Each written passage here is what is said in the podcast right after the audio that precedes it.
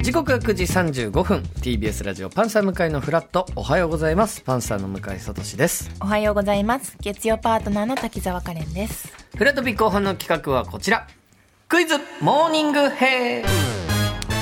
さあこちらのコーナーはこの方に進行していただきます、おはようございます。いや、まさかゲストで呼んでいただけるとは。どうも、GAG ひろゆ きです。すさあレギュゲストラーレギュラーレギュラー毎です週いいる。や、あの、オープニング聞いてて思ったんですよ。あの、ゲストが演技員やったら、僕来年ずっとゲストの気分で出ようかなと思って。いやあー確かに、はいもうこの番組のレギュラーレポーターでいうと、ライスの関町さんももともとチャンピオそンうそうかなんですけそうどでまたもうひろゆきさん GAG さんとどんぐりくんいやちょっとねいやでもね本当に思ったんですよ、はいそのまあね関町さん、うんえー去年、まはあ、いグリーン車になられて、そうなんですよどんぐりくん結婚して,、結婚してめででたい鶴子さんは真打ち昇進が決まってそうだあ、そうだ。マジでこの番組出た芸人で何もないの僕だけやったんですよいやマジでそんなことないでしょパーマかけたぐらい車も簡単じゃないですか。車ね 車も買いましたけど、なんかねちょっとほんまにこのオープニング見ててあれサルゴリラさん優勝したし、はい m 1組みんなめっちゃいいし、はいはいはいはいえ向井君もさ「紅白」の裏トークにあっていろいろあってマジ僕ーそんなて僕だけことなあい。のー、占いでね、はい増方君って来てもあーらった時、はいはいはい大ひろゆき時代っていうあ話言ってそう2023。はいそうで松方君にこの間言われました、はい2024年が始まって、はいまたあの今年どうかの占いの仕事が松方君めっちゃ入ってはいきてらしいんですよ頼むから売れてくださいって言われまし た外れるんでたりだ大ひろゆき時代だけ外れになるん で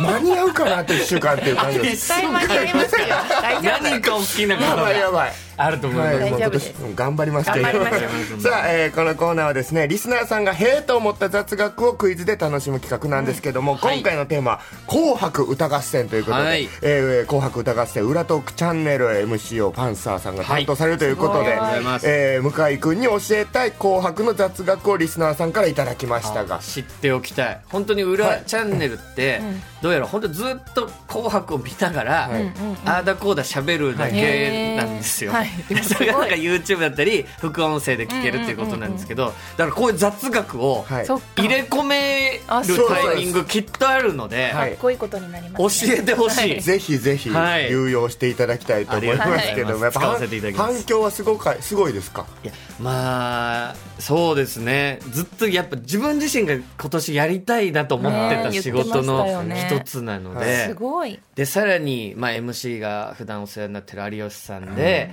で今年企画でそのポケットビスケッツ、うんブラックビスケッツが復活ってぼん僕が学生時代見てたそっか人たちですし、で、ゆずさん僕、ファンクラブ入ってたのでへ、で、そのゆずさんももちろん出ら素敵れるので、まあまあ本当楽しみなは楽しいね。お仕事でございますね。尾形さん菅さんはどんな感じですかで、お二人も、まあ、ちょっとなんかいろいろな携わり方が多分、本番当日ああえーったりするらしいので携、わり方う。えーん楽、しみどんなことわあわがああるのかななんてえー感じでございすますごいですね。いう、非常に楽しみ。どんなそうで感すじよねになるの言えないこか。とがいっぱい。で、結構、裏トークチャンネルやってると、その、本番、要は、紅白出られた方たちが、通りかかった時はいはにい、こう、ちょっと出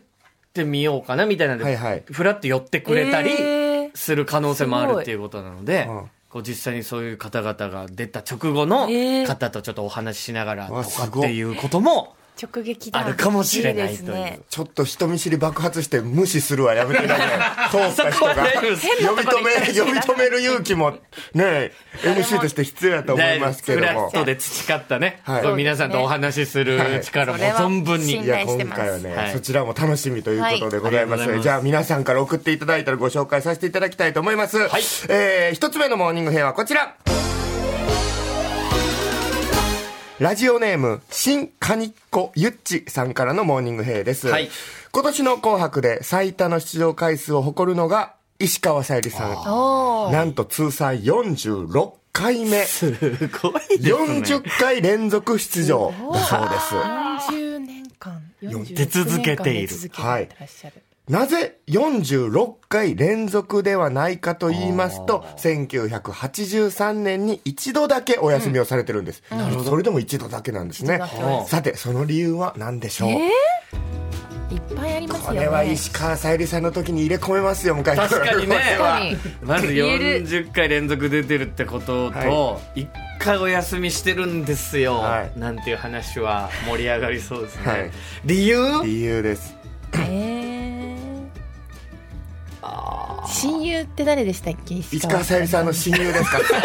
その情報入ってまいけますいけます矢野さんいけますあまりにもプライベートに踏み込んだ知識なんで向井君がね親友は誰々ですよねっていういいと親い友うとなんだ裏ったかな番組に出てしまっ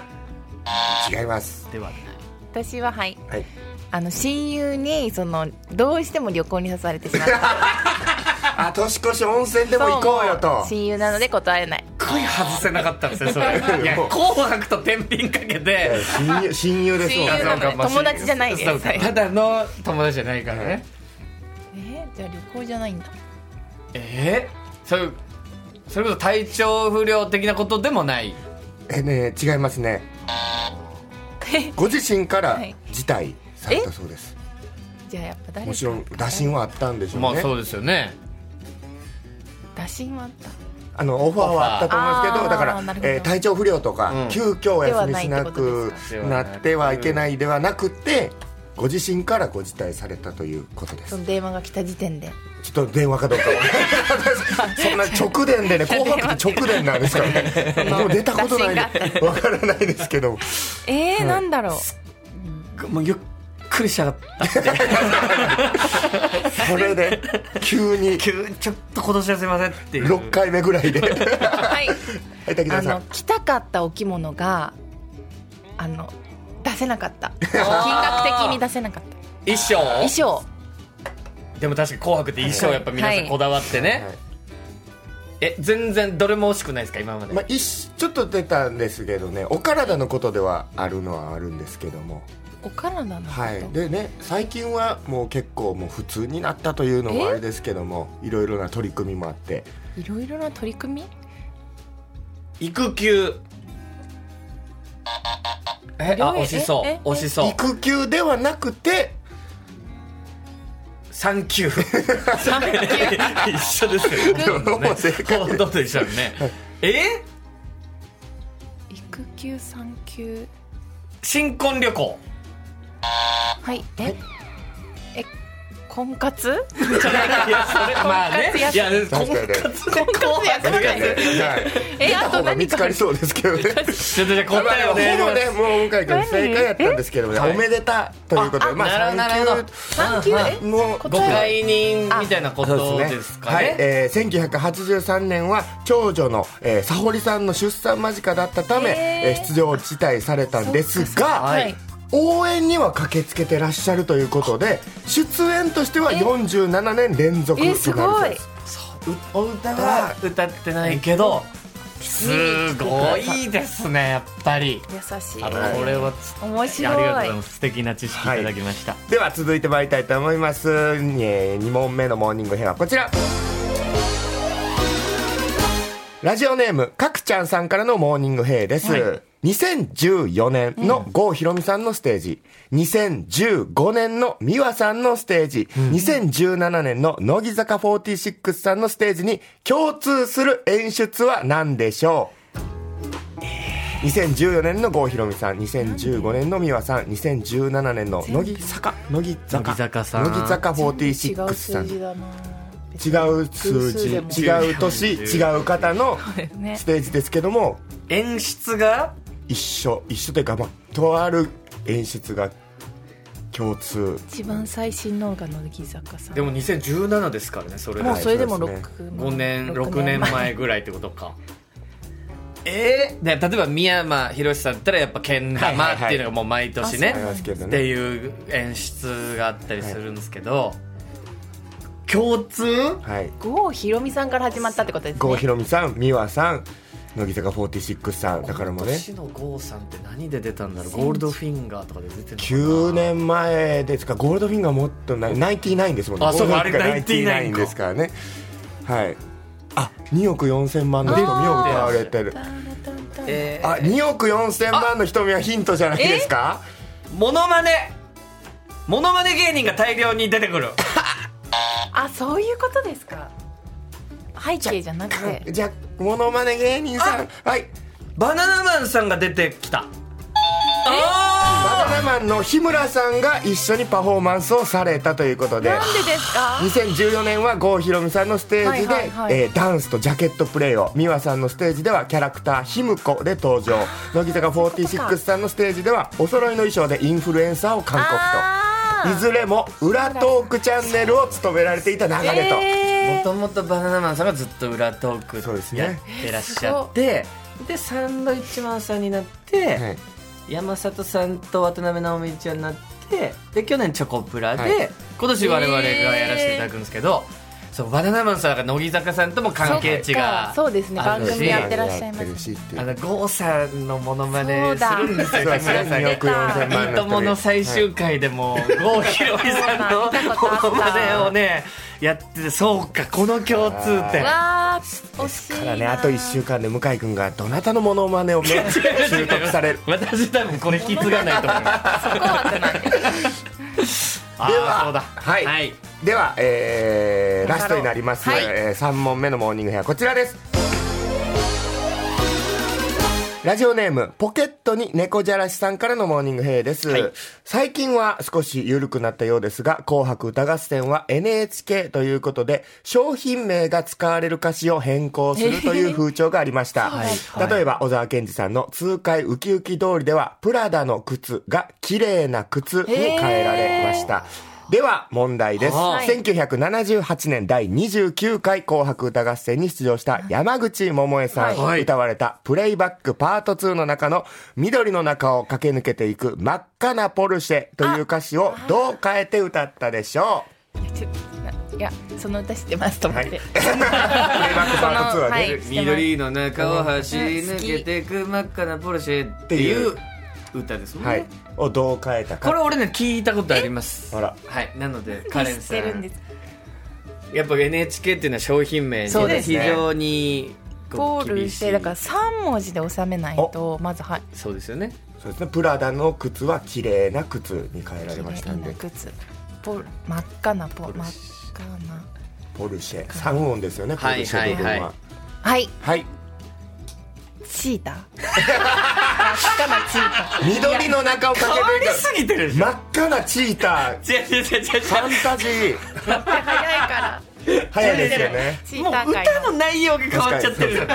それはそのそうですねいそやう桃江さんじゃないですけど歌の人はねこれに乗られてたんでチーターに乗っていくとだいぶちょっと世界が変わっちゃうんですよね感は変えちゃいけないと思うんですよ、歌のあーはいじゃあ向井君お願いしますいいですかはい、車え真っ赤な車あれ違いましたなんか違うん ですそのまますぎるこれは向井違い君ましたっけ向井君リスナーの方をねそんな真っ赤な車っていうのはね実は有名なんですけども正解はですねそのまま変えずに歌ったですえ